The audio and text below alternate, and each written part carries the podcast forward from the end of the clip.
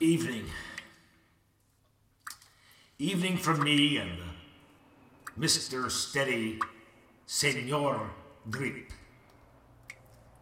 I don't know if you saw this, but there's this image that I saw that I just can't get out of my mind. And it was an image of four, I don't know, or five medical personnel who were getting ready to enter the hospital to begin their shift. But before they did, they all kneeled to pray that you would watch over them, guard them from the virus that was harming, killing those just beyond the automatic sliding doors. They were looking to you. But, but what I saw were individuals of flesh and spirit gathering to create a spiritual hotspot.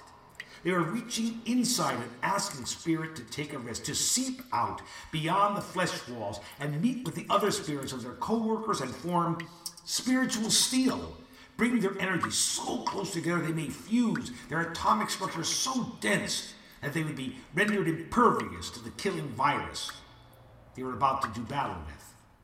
I bring this up not to remove, you from or, or them from you. It is to show that, well, that you, that your creatures have a respect for and a belief in the invisible. There is so much in this world that goes on without our knowledge. With faith, like those medical workers, in the invisible, we have the power to summon forth. So many of the religious holidays celebrate as a belief in the invisible. Passover, Easter is upon us. Passover, I mean, Passover, is it true? I mean, did the Jewish people actually have an Exodus? Doubters claim that Egyptians, who were avid accountants, left no accounts of a Jewish Exodus. I mean, the story of Exodus is just that a story written as fiction in Babylonian captivity. Again, we weren't there. Even if the National Enquirer interviewed a man named Shlomi Took who said he was there.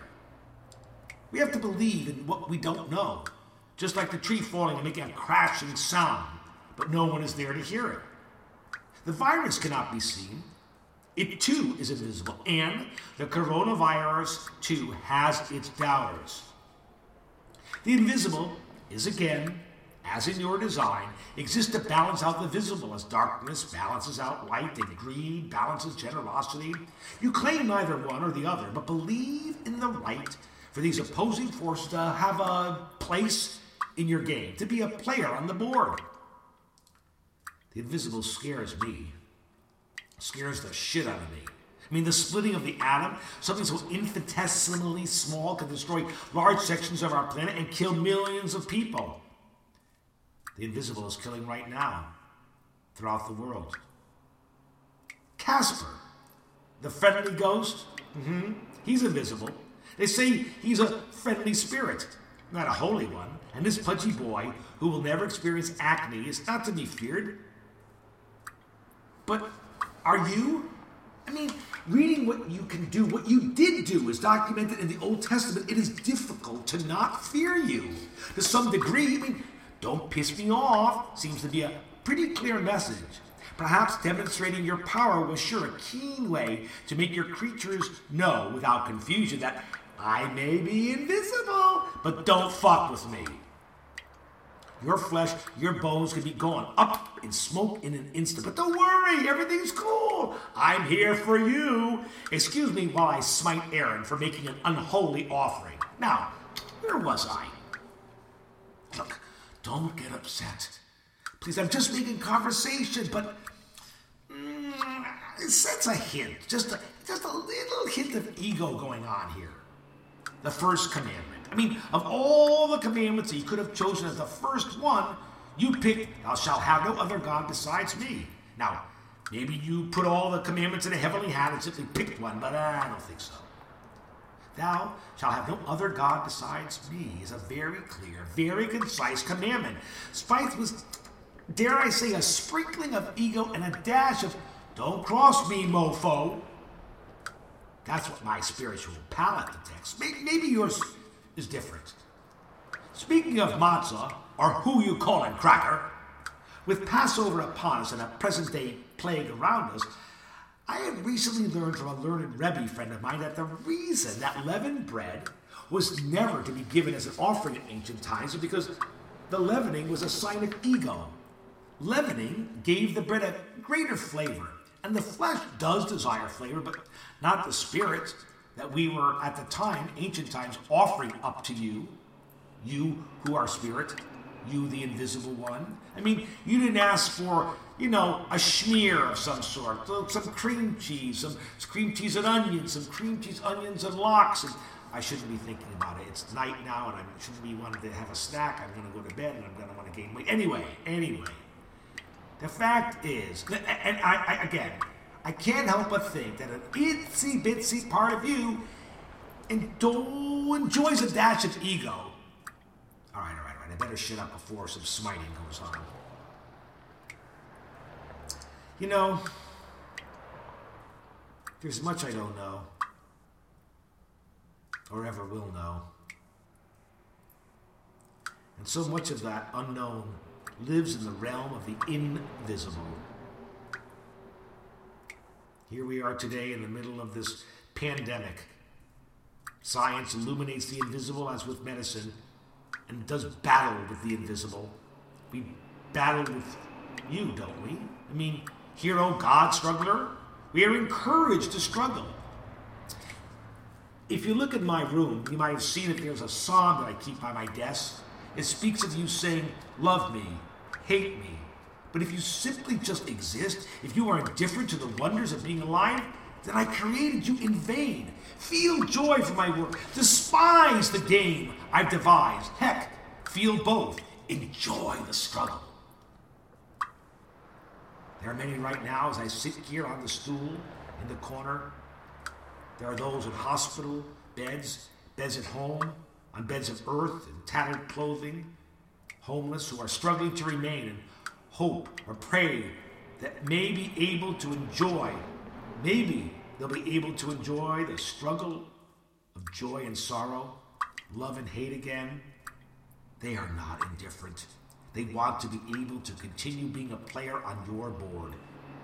Like those who prayed before going to work, they too, as individuals, many lying, unable to have loved ones beside them, they struggle to create their own individual spiritual hotspot. Around the holidays, I always think of my mom and dad, and I was thinking about my mom just now, and she always says that about Passover, that they get Passover quickly. For her, the labor she put into getting the house ready for Passover, changing the curtains, getting down the Passover plates, cleaning up all the leavened products in the house, cooking, well, that could have been a reason why she said, may it pass over quickly. Today, though, as this virus passes over us, creating its own darkness, my mom's words are spoken by us all. May it pass over quickly. All right, I know. I haven't been the most fun person tonight. I apologize if my chat has been more sober than sophomoric. Okay, okay, okay. Here's a joke for you. Uh, maybe two. A Jewish man took his Passover lunch to eat outside in the park. And he sat down on a bench and began eating. And since Jews don't eat leavened bread during the eight day holiday, he was eating matzah, flat, crunchy, unleavened bread that has dozens of perforations. A little later, a blind man came by and sat down next to him. Feeling, you know, neighborly, the Jewish man passed a sheet of matzah to the blind man. The blind man handled the matzah for a few minutes, looked puzzled, and finally exclaimed, who wrote this nonsense? Hey, speaking of nonsense, here's another one. At our Seder, we had whole wheat and bran matzah, fortified with metamucil. The brand name, of course, is Let My People Go. oh, well, it's getting time for me to go. And I was thinking what to sing to you. And there's a song that we sing in the temple, Ose Shalom, and it's really a, a song of fortitude, prosperity. I don't know, for me, It's a happy song. If you don't mind, I'm, I'm going to sing it a cappella.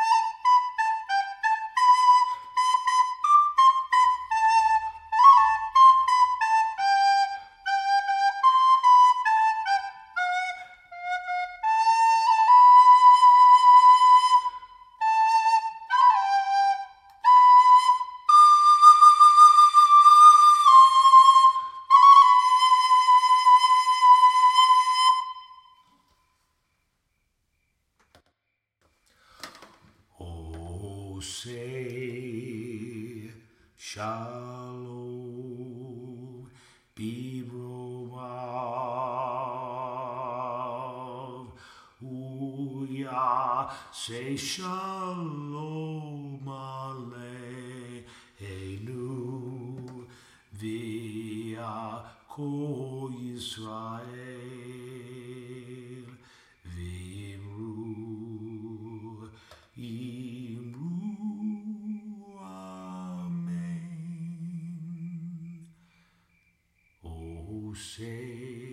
shalom b'roma. Uya say shalom aleinu v'yako Yisrael v'yimru yimru amen. Yahasei shalom, Yahasei shalom, Shalom aleinu v'al kol Yisrael. Yahasei shalom, Yahasei shalom, Shalom aleinu v'al kol Yisrael. Yahasei shalom, Yahasei shalom, Shalom aleinu v'al kol Yisrael. Yahasei shalom, Yahasei shalom, Shalom aleinu v'al kol Yisrael.